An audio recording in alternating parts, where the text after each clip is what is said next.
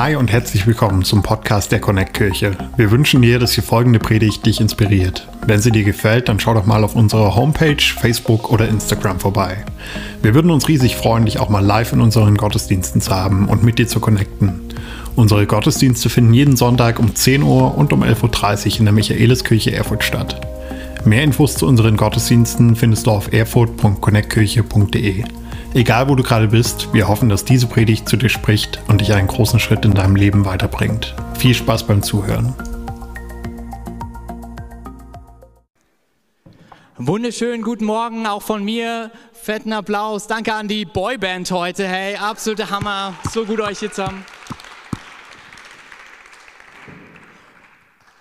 Und echte Hammer, wenn du heute zum ersten Mal mit hier am Start bist. Auch ein wunderschönes Hallo an alle, die Familie, Freunde, Bekannte sind von den Täuflingen. So gut, heute mit dir gemeinsam Taufe zu feiern und heute gemeinsam diesen Gottesdienst zu feiern. Hey, Taufe ist ein Zeichen der Hoffnung. Sprich, worauf hoffen wir? Taufe ist ein Zeichen, wo Leute heute sagen, ich habe eine ganz besondere Hoffnung in meinem Leben. Eine Hoffnung, echt alles verändert. Und ich weiß nicht, wie es dir geht, aber aktuell ist heute eine Zeit, ja, wo, wo prozentual, das habe ich letztens im Spiegel erst wieder gelesen, Hoffnungslosigkeit, so ein bisschen die Zeiten ähm, dominieren. Deswegen feiere ich, dass wir heute feiern dürfen, voller Hoffnung und uns mit den Täuflingen freuen dürfen. Aber es gibt so viele Dinge, für die wir hoffen. Also ich bin ganz ehrlich, aktuell gibt es so eine ganz große Hoffnung in meinem Leben. Der erste Pokal für den RB Leipzig. Und alle Dortmund-Fans, ich bete mehr dafür als ihr. Nein, Spaß.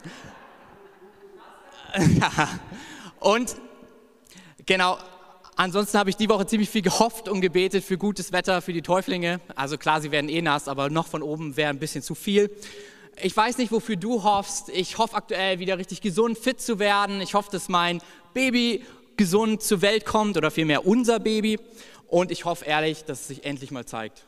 Wir hatten diesen Monat die Chance zu sehen, ob es ein Junge oder ein Mädchen wird. Und ich sage euch, unser Baby scheint noch nicht so ganz Thüringer zu sein. Also es hat nicht gezeigt, was es hat. Aber okay, hey, nächste Mal, nächste Chance.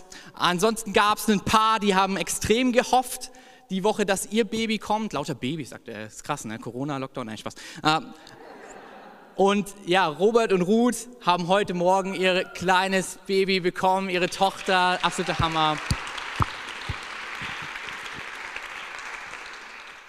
Ich weiß nicht, mit welchen Hoffnungen du die Woche so durch die, ja, durch die Woche gelaufen bist, was so dich beschäftigt.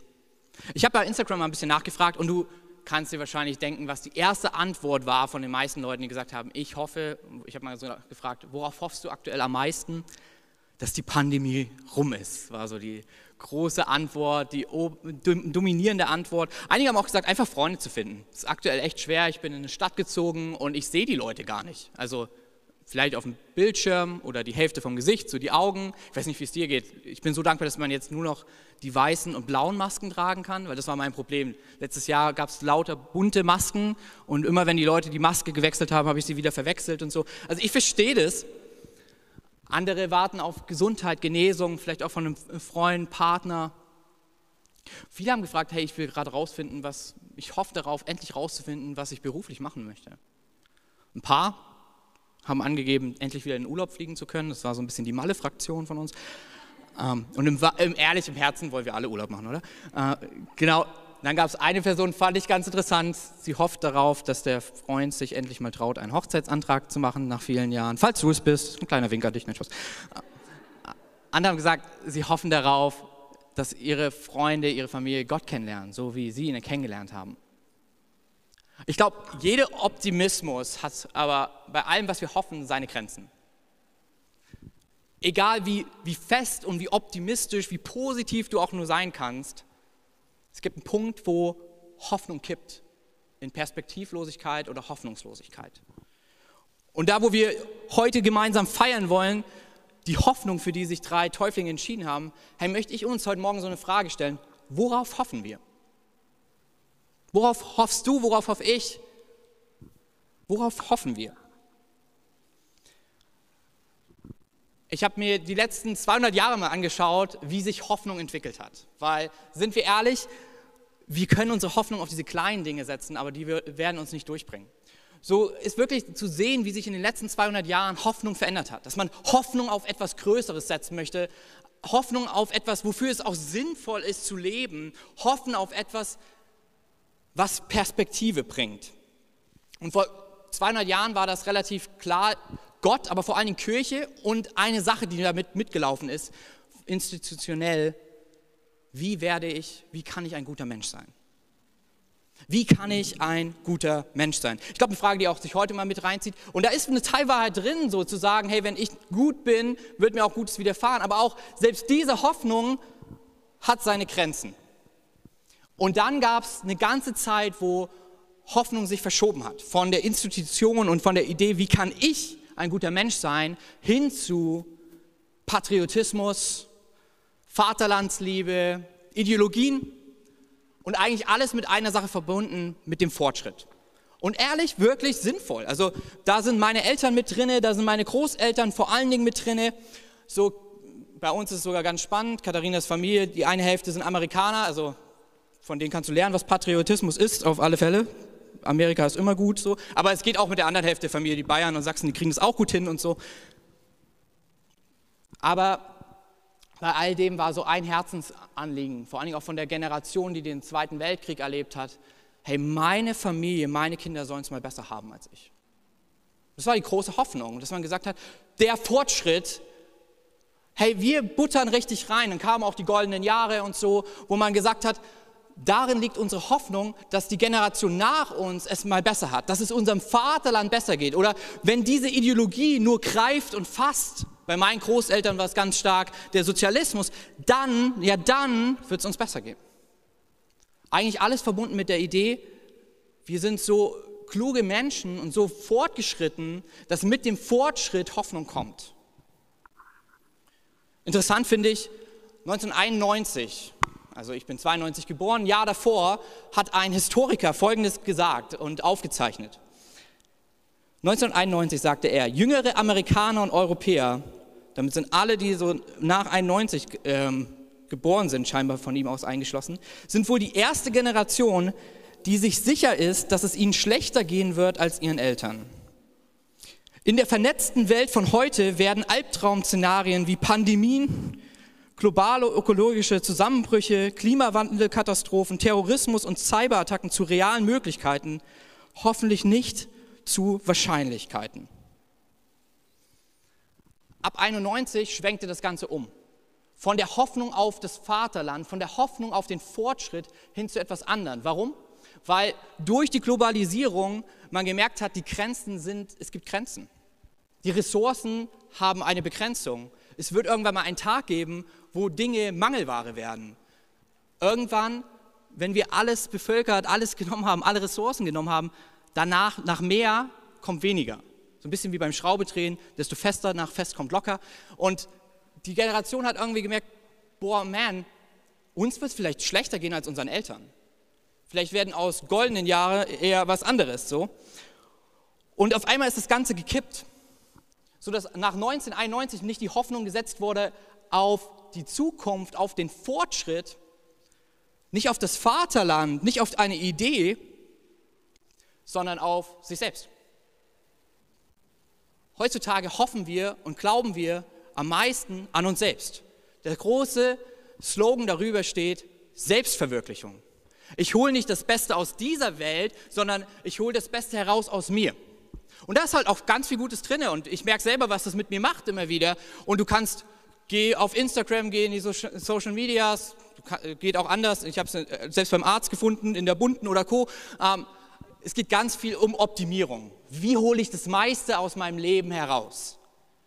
So, selbst wenn es um mich herum schwierig wird, in mir, in mir wird es bunt.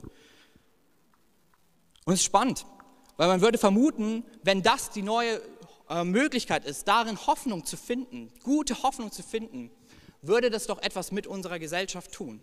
Spannend ist, dass die Selbstmordraten heutzutage genauso bleiben oder noch höher gehen.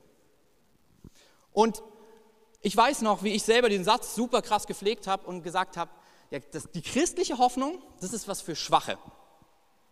Die christliche Hoffnung, oder wie meine Oma gern gesagt hat, ist das Opium fürs Volk. Was ich spannend finde, ich liebe Zahlen, hey, und zu schauen, wer Selbstmord begeht in der westlichen Welt. 75 Prozent aller Selbstmorde sind Männer mittleren Alters, mitten im Leben, die vermeintlich Starken. Dann spannend zu sehen, welche Bundesländer das in Deutschland sind. Die Top 3, wo die meisten Selbstmorde geschehen, ist Sachsen-Anhalt, Sachsen und Thüringen. Spannend, oder? Ähm, aber wir halten fest an der Selbstverwirklichung. Dann sagt man vielleicht, ja, vielleicht ist es, weil das nicht so wohlhabend ist. Platz 4 ist Bayern. Und die meisten berufsgruppenmäßig, wer sich umbringt, sind Ärzte. Wahrscheinlich auch, weil sie an das Zeug rankommen. Aber weil sie mit einer großen Frage jeden Tag konfrontiert sind, in die ich dich heute mit reinnehmen möchte. Die Frage, hat deine und meine Hoffnung Grenzen? Hat die Hoffnung auf Selbstverwirklichung Grenzen? Ein Historiker hat gesagt, der Glaube an den Fortschritt, ob von der Welt oder von sich selbst, hat Grenzen. Weil sowohl das Vaterland als auch mein eigenes Ich kann Ungerechtigkeiten nicht überwinden. Übeltäter nicht zur wirklichen ja, Ordnung zurückzurufen, das Böse überwinden, den, den der Strafe verdient, Strafe geben. Er sagt, wirkliche Hoffnung wirst du hier auf dieser Erde, die alle Grenzen überwindet, nicht finden. Säkularer Historiker. Er sagt, an sich wird es schwierig, an Hoffnung zu glauben, egal wie optimistisch man ist. Solange wir das Übernatürliche ablehnen, steht uns Hoffnung eigentlich nicht zur Verfügung. Ich glaube, die Hoffnung auf Selbstverwirklichung, die hat einen riesen, eine Riesengrenze. So, also Hoffen an sich ist ein Hoffen auf etwas Besseres. Auf den Urlaub, der kommen wird auf Malle. Auf den Antrag, der nach den Jahren kommen wird. Auf das Ende der Pandemie. Auf den RBL-Sieg, obwohl ich dem gewiss bin. Okay. Auf etwas. Ich hoffe auf etwas hin. Auf eine bessere Wirklichkeit.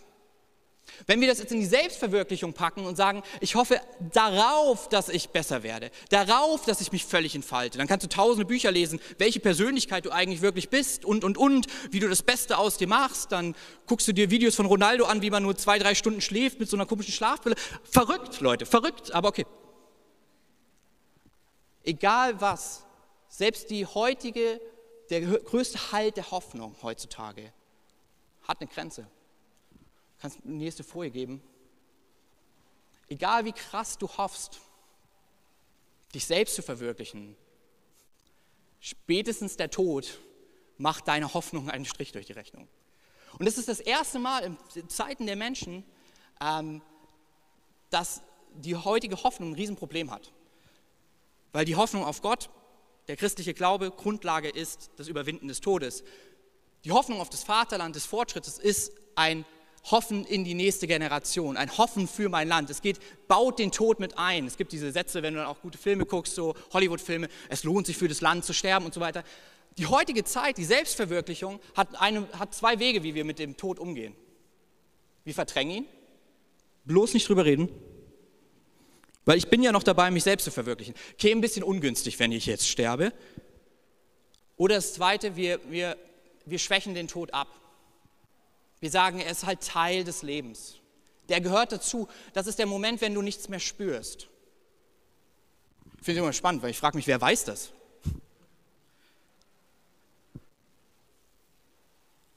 In der Selbstverwirklichung findet der Tod keinen Platz.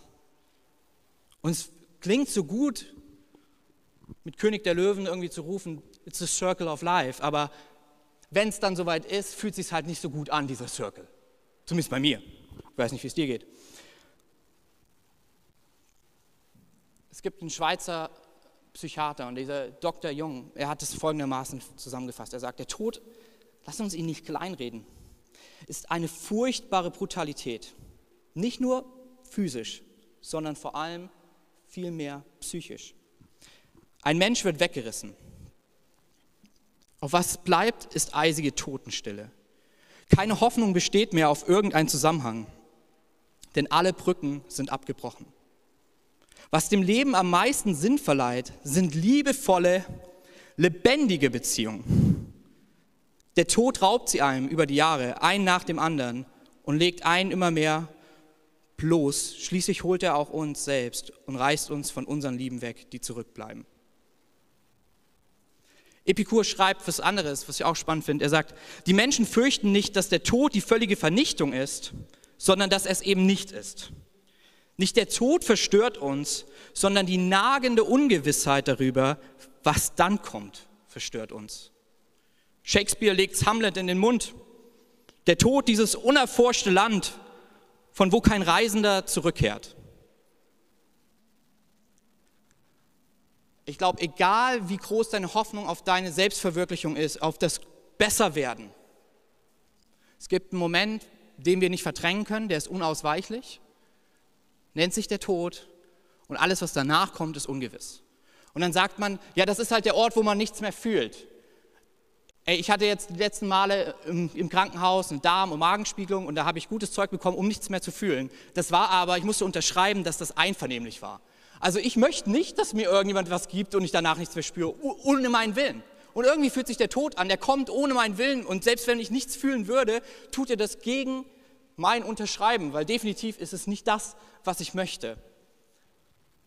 Und ich glaube, wir reden ihn oft klein, weil wir ihn damit ausweichen wollen. Aber ich hatte so ein Erlebnis vor ein paar Wochen in der Schmerztherapie. Ich war da an so einem, so einem tollen See und neben mir saß ein alt, älterer Herr. Und ich habe ihn gefragt, hey, bist du, sind Sie alleine hier? Und er sagt, alleine trifft es sehr gut. Zuerst hat der Tod mir meine Frau genommen, danach meine Freunde und nunmehr meine Hoffnung, weil er mich irgendwie nicht haben will.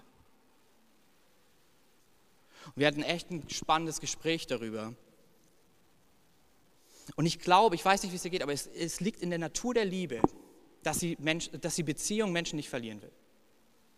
Ich glaube, das ist der Grund, warum wir auch dem Tod gerne ausweichen oder ihn verharmlosen, weil er wehtut. Er bedeutet, dass wir Abschied nehmen von Menschen, die wir lieben.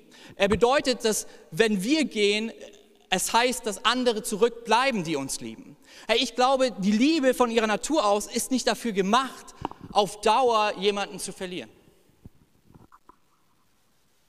Die Bibel, sie macht den Tod nicht harmlos. Sie nennt ihn den schlimmsten Feind. Sie sagt, es ist der größte Feind, der letzte Feind, den Gott überwinden möchte.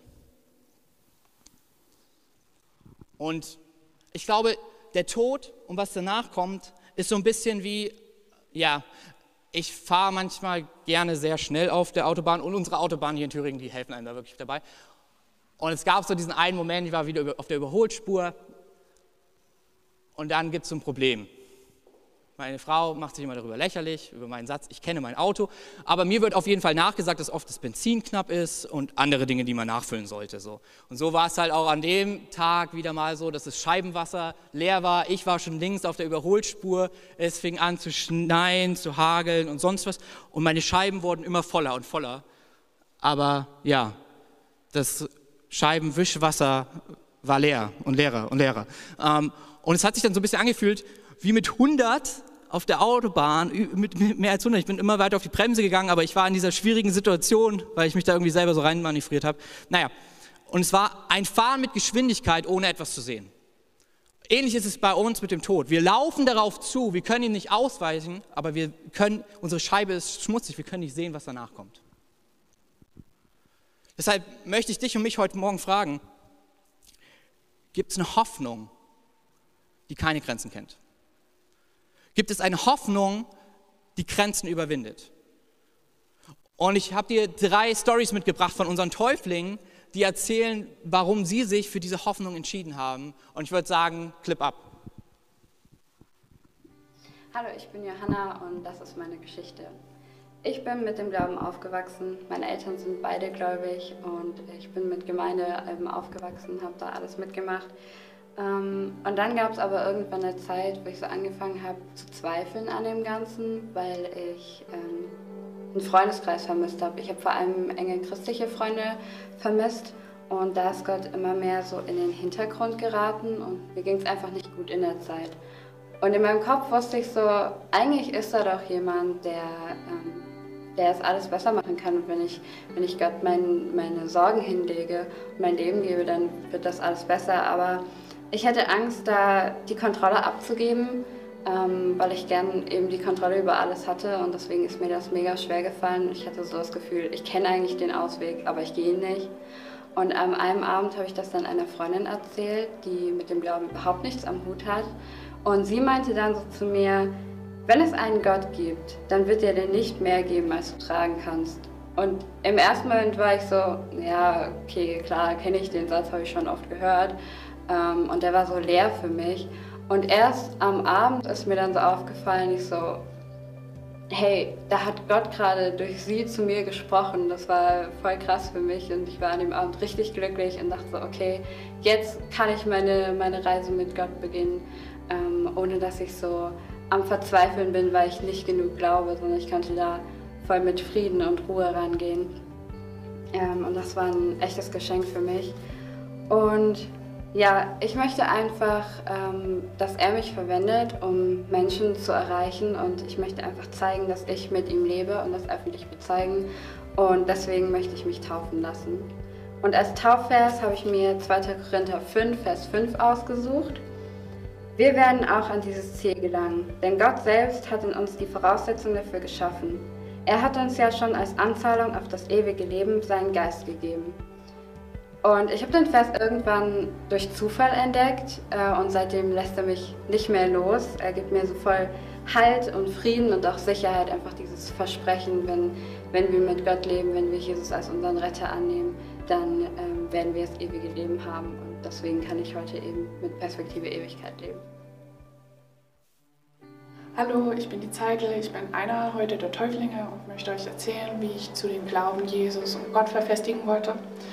Und zwar, als ich das erste Mal in der Connect-Kirche war, bekam ich Aufregung und Spannung. Es war nämlich ein Open-Air-Gottesdienst letztes Jahr im September zu der Predigtserie Fraglos. Und es war sehr, sehr aufregend, wie gesagt, für mich. Ich wusste nicht, was auf mich zukam. Und letztendlich hat mich die Lebendigkeit und die Authentizität dieser Gemeinde mich sehr stark erfasst und mich zum Erstaunen gebracht und somit war meine Neugierde und Interesse geweckt und ich ging zur zweiten Predigt. Und das war mit Matthias Wolf. Und gleich am Anfang der Predigt hat er nämlich ein paar Worte zitiert. In den letzten Tagen spricht Gott, da will ich ausgießen von meinem Geist und ich will Wunder tun und es soll geschehen, wer den Namen des Herrn anrufen wird, soll gerettet werden. Diese Worte erfassten mich sehr stark und ich spürte eine Wärme und eine Geborgenheit in mir. Und auch habe ich gemerkt, dass irgendjemand hinter mir stand, aber es war niemand wirklich körperlich jemand zu sehen. Und am Ende der Predigt vergoss ich Freudetränen. All meine Sorgen und Ängste waren weg, als wären sie nie da gewesen. Im nächsten Moment erschien Kevin und fragte sich, was los sei, aber ich habe ihm selbst gesagt, es ist alles gut, ich bin nur endlich angekommen endlich da, wo ich schon immer sein wollte. Und durch Caro und Ellie habe ich jetzt die Connect-Gruppen kennengelernt, äh, die ich begegnet bin und auch das Shape. Und somit möchte ich auch ein Danke an euch sagen. Ihr habt jetzt meinen Weg verfestigt und somit entscheide ich mich für den Glauben an Jesus und an Gott und möchte meine Freundschaft hier verfestigen. Hallo, ich bin Lena und das hier, das habe ich schon ziemlich lange geplant. Ehrlich gesagt über zehn Jahre. Und in dieser Zeit war Gott mir nicht fremd, aber er war mir fern. Als ich 2010 mein Auslandsjahr in Amerika angetreten habe, durfte ich ihn durch verschiedene Menschen einfach besser kennenlernen und ich habe Kirche neu erlebt. Und ich habe gesehen, wie es ist, wenn man mit Gott in Beziehung einfach miteinander lebt. Das kannte ich bis dahin nicht. Und ich konnte es aber da auch noch nicht für mich zulassen. Ich hatte immer das Gefühl, dass ich noch etwas tun muss, dass ich einfach noch nicht ein gut genuger Mensch bin und dass einfach noch ein paar Sachen passieren müssen, bevor ich diesen Schritt gehen kann. 2014 in meiner wirklich allergrößten Not habe ich dann trotzdem gesagt, ey, ich brauche dich jetzt und habe zu Jesus gebetet. Und er hat auch seitdem echt stark in mein Leben gesprochen, aber ich war trotzdem noch ziemlich gehemmt und habe diese Beziehung nicht richtig zulassen können. Und in den letzten anderthalb Jahren, gerade durch diese Stille, durch Corona, hat Gott einfach viele Beziehungen um mich herum genutzt, um einfach klarer zu mir zu sprechen und auch zu sagen, ich will diese Beziehung mit dir. Und besonders durch eine sehr gute Freundin in Ilmenau durfte ich dann zum Beispiel auch die Connect-Kirche hier in Erfurt und auch äh, Pastor Kevin kennenlernen. Und ja, Pastor Kevin hat manchmal Predigten rausgehauen, dass ich sonntags auf der Couch saß und dachte, na toll, da spricht er jetzt eins zu eins zu mir. Und ähm, das hat sich einfach so ergeben, dass ich gemerkt habe, ey, ich will das auch mehr, ich will diese Beziehung leben. Und äh, ganz besonders war für mich dann dieses Erlebnis vor knapp einem Jahr, als Pastor Kevin dann mich mit meinem Kevin vertraut hat oder getraut hat und seitdem ist einfach nochmal so viel mehr passiert. Und äh, in der Bibel, bei Sprüche 16, Vers 9, steht auch genau das, was ich jetzt endlich zulasse. Der Mensch plant seinen Weg, aber der Herr lenkt seine Schritte. Und deswegen will ich mich heute taufen lassen, weil Gottes Plan ist gut und ich will nicht mehr so am Steuer sitzen, ich will es abgeben und ich will ihn machen lassen. Es kann am Ende einfach nur gut werden. Mein Name ist Alina und ich möchte euch heute meine Taufgeschichte erzählen. Ich möchte damit anfangen, dass ich schon immer an einen Gott geglaubt habe, jedoch hatte ich keine feste Beziehung zu ihm. Nicht er prägte mich, sondern die Menschen um mich herum. Ich habe versucht, ihrem Willen nachzugehen und das zu tun, was sie von mir verlangten. Es war für mich wichtig, was sie, von, was sie über mich dachten und nicht, was mein Gott von mir dachte. Es ging so weit, dass ich mich so verletzt gefühlt habe, dass ich mich eines Tages gefragt habe, für wen lebe ich eigentlich und warum bin ich eigentlich da, wo ich bin, obwohl ich es gar nicht sein möchte. Ich habe mich schuldig gefühlt und schlecht, ich war gestresst, ich habe mich unter Druck gesetzt und ich wusste nicht mal wieso. Trotzdem hielt ich an meinem kleinen Glauben fest und ich wollte, schon, ich wollte ihn schon immer vertiefen, jedoch hatte ich irgendwie nie die Zeit dazu, bis ich eines Tages die Bibel vor mir sah und mich einfach total die Lust ergriff, sie zu lesen, sie aufzuschlagen und zu verstehen, was da eigentlich drin steht. Ich habe das meine, der Freundin meiner Schwester erzählt und sie hat mich gefragt, ob sie für mich beten soll. Ich meinte so, ja, sehr gerne. Nach diesem Gebet war es ganz anders. Ich habe ich hab Jesus in meinem Leben gespürt, ich habe zu ihm gebetet und ich habe einfach ausgesprochen, was in meinem Herzen war. Ich habe ihm gesagt, dass ich ihn bekenne als meinen Gott. Ich habe gesagt, dass ich verstanden habe, was er für mich gemacht hat. Und ich war einfach froh darüber, erkannt zu haben, was Jesus eigentlich bedeutet für mich und wie unendlich er mich liebt. In, nach einiger Zeit habe ich dann eine Antwort auf eine Frage bekommen, die ich mir sehr, sehr lange gestellt habe. Und zwar, wann hören diese ganzen Gewissensbisse auf und wann werde ich befreit von meinen Schuldgefühlen? Und Gott sprach zu mir im 1. Johannesbrief Kapitel 3, Vers 24. Doch auch wenn unser Gewissen uns schuldig spricht, dürfen wir darauf vertrauen, dass Gott barmherziger mit uns ist als wir selbst, denn er kennt uns ganz genau. Und das ist der Grund, warum ich mich taufen lassen möchte.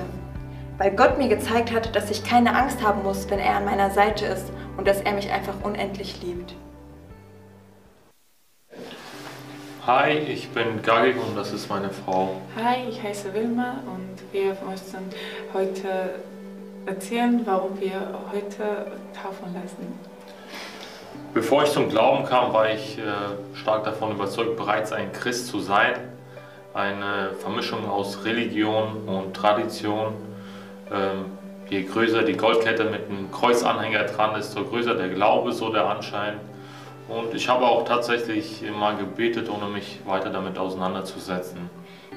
Nach einigen gescheiterten Beziehungen schickte mir Gott Wilma über den Weg, wir lernten uns kennen und heiraten am 19. November 2017. Nach einigen Monaten des Ehelebens erinnerte ich mich an meine frühere Gebete bzw. ein Versprechen, das ich Gott äh, zuvor gab, als ich über mein Leben damals nachsinnte. Ich sagte mir innerlich, Gott, wenn du mir eine Frau nach meinem Herzen schickst, werde ich deinen Weg einschlagen. Denn ich erkannte schon, dass das Leben zuvor sich nicht richtig anfühlte. Ständig wechselnde Freundinnen, hohe Gewaltbereitschaft und eine Ideologie des Lebens, die ich immer mehr in Frage stellte. Da war der Punkt, wo ich mir dachte, hey Gagik, ein Mann, ein Wort, du bist jetzt dran. Ich entschied mich, diesem Jesus konsequent zu folgen. So fing ich an, regelmäßig die Bibel zu lesen und erkannte Jesus immer mehr und mehr als meinen persönlichen Retter und Heilsbringer. Wir fingen zusammen mit Wilma an im Glauben zu wachsen, nicht nur zu lesen als ein Geschichtsbuch, sondern als ein lebendiges Wort Gottes.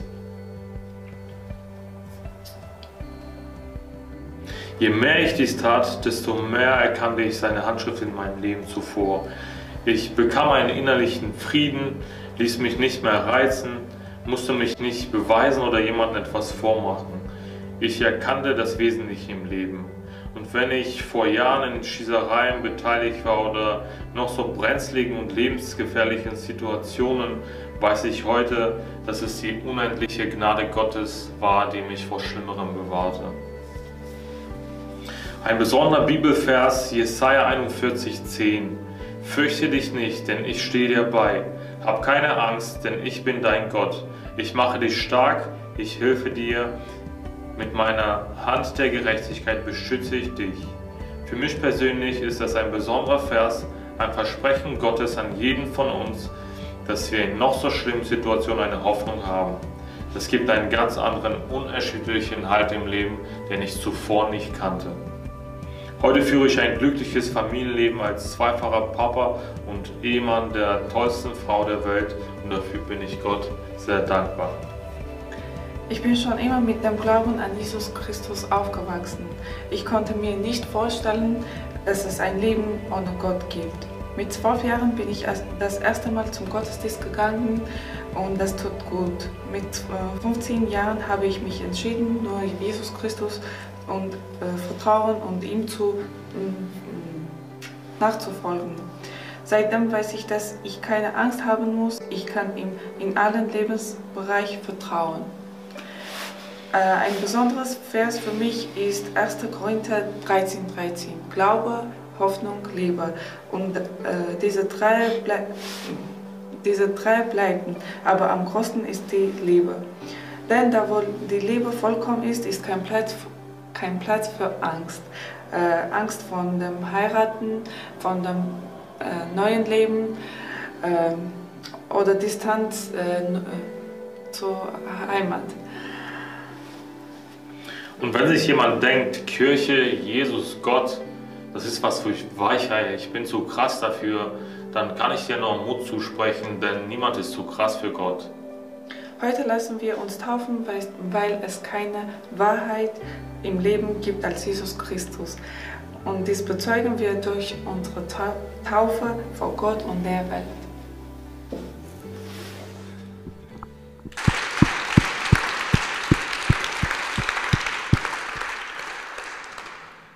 Hey, und ich glaube, wenn du heute eine richtig, richtig gute Predigt hören möchtest, dann red einfach mit den dreien. So, da ist eine Hoffnung in ihrem Leben, die ist einfach anders. Eine Hoffnung in ihrem Leben, die trägt selbst, selbst wenn die Umstände ein anderes Bild malen.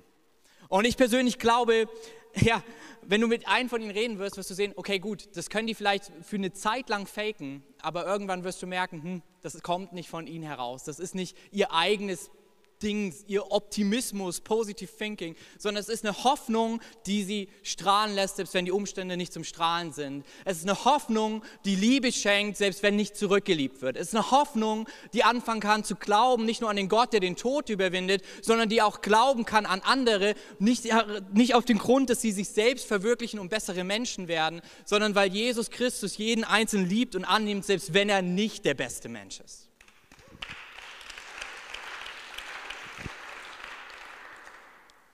Neben dieser Predigt gibt es eine Sache, die ich echt spannend fand, wo ich mich mit dem Thema Hoffnung die Woche beschäftigt habe. Nämlich mit einer Volksgruppe, ähm, die in der Situation war, die nicht gerade sehr hoffnungsvoll war. Damals, gar nicht so lange her, in Amerika gab es einige Leute, die Sklaven waren. Und Historiker rätseln bis heute, wie sie diese Zeit so aushalten konnten. Diese Zeit voller Ungerechtigkeit, diese Zeit voll Bösen, was ihnen angetan wurde, diese Zeit, wo Beziehungen nicht von Liebe geprägt waren, sondern von Dominanz, diese Zeit, wo ihren, ihre Rechte genommen wurden. Und dennoch sind aus dieser Zeit Lieder entstanden, die bis heute hineinrufen, hineinsingen von einer Hoffnung, die Ewigkeitswert hat. Von einer Hoffnung, die ihre ja, Herren damals, die sie unterdrückten, ihnen half, ihn, sie dennoch zu lieben. Eine Hoffnung, die ihnen half, nicht aufzugeben. Und Historiker von heute, sie, sie rätseln und Durman, er sagt, man fragt sich, wieso konnte man ihre Hoffnung nicht vernichten? Und er, er sagt, selbst als Atheist muss ich zu diesem Schluss kommen. Man konnte ihre Hoffnung nicht vernichten, weil sie nicht von dieser Welt war und nicht auf die diesseitige Umstände angewiesen war. Sie lag in der Zukunft Gottes. Diese Hoffnung machte sie fähig, ihr Recht auf Leben zu bejahen, selbst wenn ihre ganzen Umstände ein lautes Nein riefen. Das ist die christliche Hoffnung. Und sie ist so anders als alles, was wir kennen. Du kannst im, im Markt der Weltanschauung dich umschauen und du wirst nichts Vergleichbares zu dieser christlichen ewigen Hoffnung finden. Eine Hoffnung, wie ich finde, die keine Grenzen kennt, aber die deine und meine Grenze durchbricht, um einen Weg zu bahnen für diese Welt. Diese Sklaven, sie sangen von einer Welt ohne Schmerz. Diese Sklaven, sie sangen von einer Welt ohne Unterdrückung. Diese Sklaven sangen von einer Welt von Freiheit. Und manche schrieben, selbst wenn ich sie hier nicht erlebe, habe ich sie in Jesus Christus schon längst gesehen. Ich möchte mit dir einen Bibelvers mir anschauen, der an eine Kirche ging, die es jetzt nicht ganz so einfach hatte. Das war die verfolgte Kirche aus Jerusalem und Co. Sie wurde vertrieben aufgrund ihrer Hoffnung, aufgrund von Jesus Christus, an den sie festhielten. Und sie fingen an zu fragen, lohnt es sich noch, an dieser Hoffnung festzuhalten? Und der Schreiber aus dem Hebräerbrief im zweiten Teil der Bibel, er schreibt ihnen folgendes. Die beiden, damit meint er einmal den Eid, den Gott geschworen hat, und der Wille Gottes sind unumstößliche Tatsachen, bei denen Gott unmöglich lügen kann. Sie sollen uns ermutigen und stärken. Wir haben unsere Zuflucht darin gesucht, an der Hoffnung festzuhalten, die uns in Aussicht gestellt ist. Sie ist für unser Leben wie ein sicherer und fester Anker. Dieser reicht hinein bis in das Innerste des himmlischen Heiligtums, den Raum hinter den Vorhang. Dorthin ist uns Jesus als Wegbereiter, oder man könnte es auch mit Vorläufer übersetzen, vorausgegangen. Der Unterschied an der christlichen Hoffnung ist folgendes. Warum der Tod nicht die Grenze ist. Alles, was du jetzt tust, alles, was du an Hoffnung zusammenpackst, ist ein Hoffen auf eine bessere Wirklichkeit.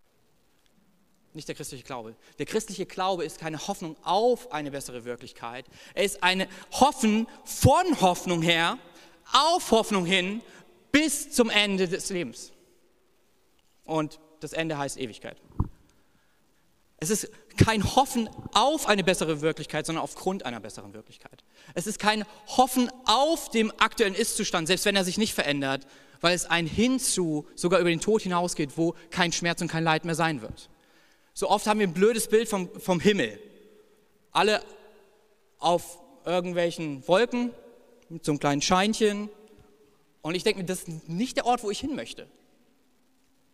Wenn es dir gefällt, erklär es mir, aber es fühlt sich nicht gut an. Aber weißt du, was ich glaube? Der Himmel ist genau im Gegenteil. Der Himmel ist einfach ein Ort, ein Ort, an dem das Wichtigste nicht zerstört werden kann, und zwar Beziehung. Hey, du und ich, wir sind nicht für den Tod gemacht. Das glaube ich zutiefst. Wir wurden geschaffen für ewige Beziehungen voller Liebe. Ewige Beziehung voller Liebe zu Gott hin, von Gott zurück, zueinander. Der Himmel ist der Ort, wo pure Liebe fließt, wo sozusagen das Rohr der Beziehung nicht verstopft sind. Manchmal, wenn du heute betest, kannst du schon ein bisschen was davon spüren, von dieser Liebe. Es ist dort, wo der Kanal die ganze Zeit frei ist. Es ist eine Liebe untereinander, die nicht aufhört. Es ist ein Ort, wo der, die Geliebten nicht weggerissen werden können, weil sie dem Tod weggerissen worden und hineinversetzt worden in einen Ort der vollkommenen Liebe und der vollkommenen Beziehung. Ich möchte dir ein letztes Bild zeigen, was den Unterschied macht. Ich habe hier mal mein Leben genommen, 1992 geboren, 2021 haben wir jetzt. Ich hoffe auf eine bessere Wirklichkeit, aber egal wie sehr ich hoffe, diese Wirklichkeit hat ein Ende im Tod. Jetzt kommt das Verrückte. Da, wo Jesus Christus reinkommt, und das ist so ein Unterschied zu allen Weltanschauungen. Gott redet den Tod nicht klein. Nein, im Gegenteil. Als Gott Mensch wird in Jesus Christus vor 2000 Jahren, absolut verrückte Geschichte, steht er vor dem Grab eines seiner besten Freunde, Lazarus, Johannes Kapitel 11, im zweiten Teil der Bibel. Und dort ist der kürzeste Bibelvers. Wenn du hier als Bibelprofi sozusagen rausgehen willst, allen sagen willst, ich, ich kann sogar Verse auswendig, kannst dir den merken, Johannes 11, 35, ganz einfach, Jesus weinte. Den zweiten, den wir finden, drei, drei Sätze später, Jesus war wütend vor Zorn. Nicht auf sich selbst, nicht auf die Leute, sondern auf das, was der Tod anrichtet. Der Schmerz, den der Tod mitbringt. Das ist das Christentum. Ein Hoffen von, weil du und ich im Ebenbild Gottes gemacht wurden. Und das Erste, was es ist, ist, ist ein, eine, ein Wesen, was von Liebe getrieben ist, von Liebe angetrieben wird, zurückzulieben und Liebe zu empfangen. Im Ebenbild Gottes geschaffen zu sein, heißt einfach für ewige, ewige liebende und lebendige Beziehungen geschaffen zu sein. Selbst wenn sich das aktuell nicht ganz so anfühlt und selbst wenn der Tod etwas wegreißt, wird das damalige Mordzeichen, das Kreuz, für uns Christen absolut verrückt, oder? Das Christentum dreht immer alles um. Ein Zeichen des Todes und Schmerzes wird zum Zeichen der Hoffnung, ein Anker für uns, weil es heißt, dass er kam, dass Gott Mensch wurde. Das ist, was wir bei der Taufe bekennen. Gott wird Mensch, lebt das Leben von dir und mir ohne Fehler, ohne Schuld, verdient das zu sehen, was nach dem Tod, Tod ist, den Himmel, die Wirklichkeit, wo liebende Beziehungen nicht aufhören. Aber er nimmt deinen und meinen Platz ein. Weil egal wie stark du und ich uns fühlen, keiner kann von uns den Tod besiegen. Versuch's mal.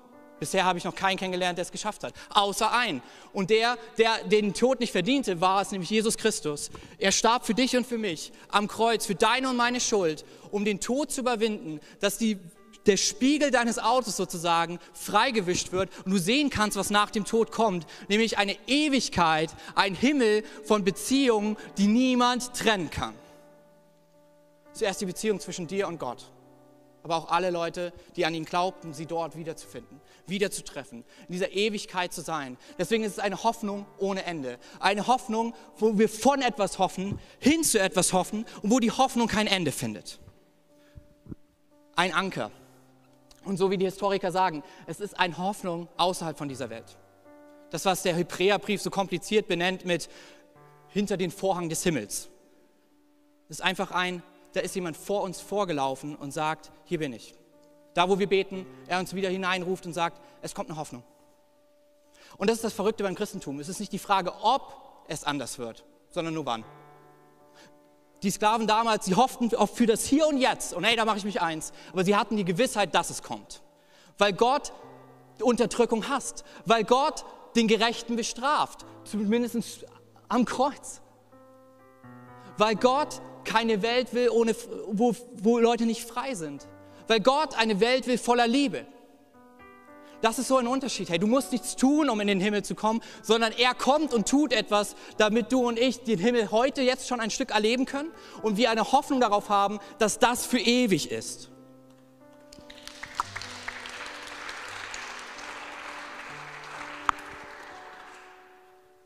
Der Hebräerbrief sagt, diese Hoffnung ist ein Anker. Unerschütterlich, immer mutmachend. Warum? Weil es kein Konzept ist, keine Idee, Nichts, was du leisten musst, sondern es ist eine Person,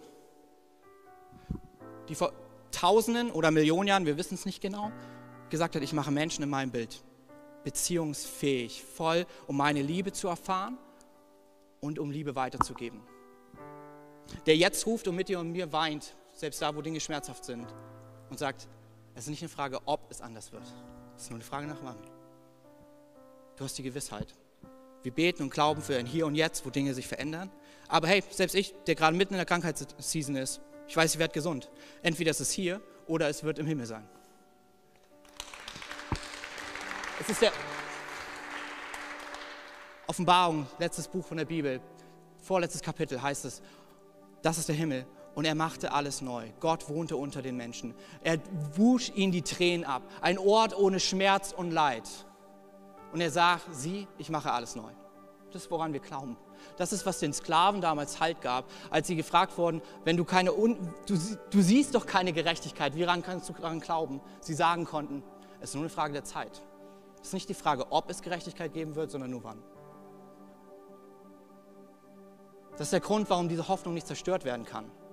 Weil diese Hoffnung kam durch unsere größte Angst, durch unsere größte Ungewissheit. Hey, wie verrückt, oder?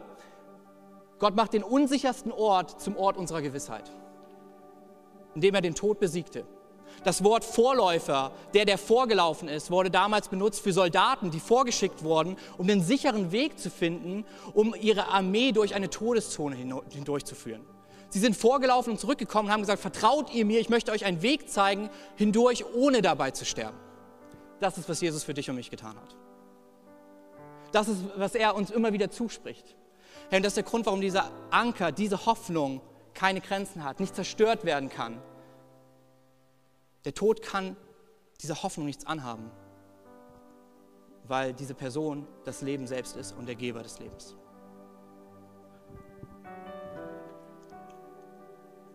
Hoffnung wird kommen. Es ist nur eine Frage der Zeit. Gehofft für das Hier und Jetzt, im Herzen die Gewissheit. Ich glaube, da, wo wir als Christen diese Hoffnung angenommen haben, sie macht uns furchtlos.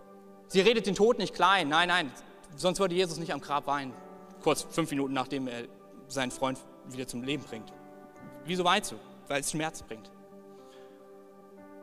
Aber sie macht uns furchtlos weil mal es zu Ende aus. Egal was ist, es ist eine Hoffnung, die nichts erschüttern kann. Mitten in Unterdrückung ruft sie Freiheit. Mitten in Ungerechtigkeit ruft sie, es wird Gericht kommen. Mitten im Angst und Zweifel ruft sie, ich bin gnädig. Mitten im Schmerz ruft sie, ich werde die Tränen abwischen. Vielleicht jetzt, aber vielleicht auch im, im Himmel. Sie tröstet und ermutigt. Aber oft haben wir so ein Problem, selbst als Christen, wir haben es erfahren, wir haben uns dafür entschieden, heute werden drei Leute es mit ihrer Taufe bekennen. Dann kommt der Alltag und obwohl diese Hoffnung und diese Gewissheit in unserem Herzen ist, leben wir, als ob es sie nicht gibt. Und ich glaube, Gott möchte dich und mich heute ermutigen, egal wie die Umstände gerade aussehen. Es ist nicht die Frage, ob sich etwas ändert, nur wann. Wir hoffen und glauben für das Hier und Jetzt, aber haben die Gewissheit in unserem Herzen. Und dann ist es so blöd, wir haben diese Hoffnung, die alles verändert in unserem Leben. Schau, schau dir eine Lena an, die strahlt. Schau dir, wir hatten vorhin eine Taufe von Gajik und Wilma. Hey, wenn du bei Gajik Pizza essen gehst, ja, in seiner Pizzeria, erstens ist die Pizza super, aber das zweite ist, wenn du mit ihm unterwegs bist und ihn dort erlebst, merkst du, hey, der liebt auf eine Art und Weise, der muss eine Hoffnung haben, die ihm hilft, so zu lieben. Aber was wir oft tun ist, dass wir, ich habe hier so einen Anker mit, dass wir ihn wie verdecken unser Leben leben, als ob es diese Hoffnung nicht gibt und niemandem davon erzählen. Und hey, ich möchte uns ermutigen, auch in dieser Woche, du und ich haben eine Hoffnung, dass sich etwas ändert. Es ist für uns keine Frage, ob. Ich glaube, andere würden sich freuen, das zu wissen. Und für den Rest von uns, vielleicht bist du hier und du läufst mit einer Hoffnung rum, die begrenzt ist, die seine Grenzen hat, spätestens ihre Grenzen im Tod findet. Dann möchte ich dir die Möglichkeit geben, ja zu sagen zu diesem Gott. Ich liebe unseren Altar dafür so sehr. Das erste Bild ist das Bild vom Abendmahl. Das ist eigentlich das, was Gott will für dich und für mich in alle Ewigkeit. Er möchte Freundschaft mit dir. Eine untrennbare Freundschaft mit dem Schöpfer dieser Welt. Das Problem ist, dass wir alle nicht unschuldig sind. Dass wir alle Fehler haben und dass wir alle nicht stark genug sind. Er wird stark für dich und für mich indem er schwach wird für dich und für mich und die schlimmste Situation annimmt, die es gibt, den Tod. Aber er überwindet ihn. Das ist der triumphierende Jesus dort oben. Er, nach drei Tagen steht er auf aus dem Tod und er ist im Endeffekt dein und mein Vorläufer geworden, hinein zum Himmel, hinein zur Ewigkeit. Und zwar nicht erst nach deinem Tod, irgendwo auf einer lustigen Wolke mit einem strahlenden Ding auf deinem Kopf, sondern im Hier und Jetzt. Und hey, wenn du diese Hoffnung heute annehmen möchtest, möchte ich dir gleich eine Möglichkeit geben. Lass uns alle gemeinsam unsere Augen schließen.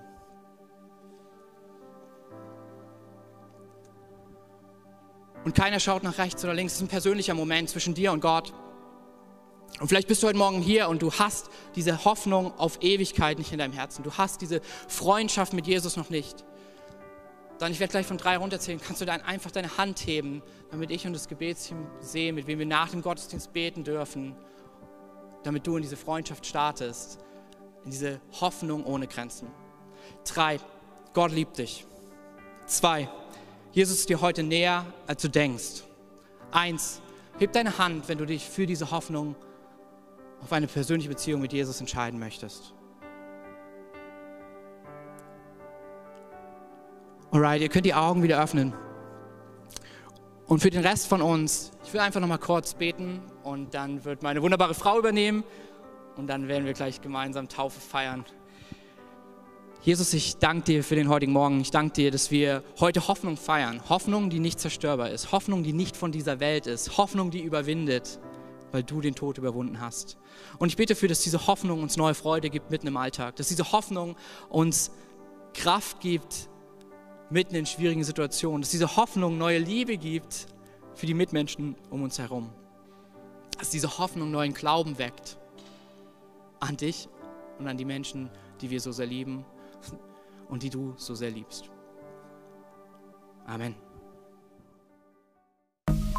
Wenn du mehr über Jesus erfahren willst oder deine Geschichte mit uns teilen möchtest, dann schreib uns gerne auf Facebook, Instagram oder eine E-Mail an info@connectkirche.de. Du bist begeistert von der Connect Kirche und möchtest unsere Arbeit unterstützen? Dann findest du auf unserer Homepage weitere Details, wie du das tun kannst. Falls du nicht aus Erfurt und Umgebung kommst, aber dennoch aktiv verfolgst, was wir als Kirche tun, möchten wir dir zuallererst Danke sagen, dass du auf diese Art Teil von dem bist, was hier in Thüringen geschieht.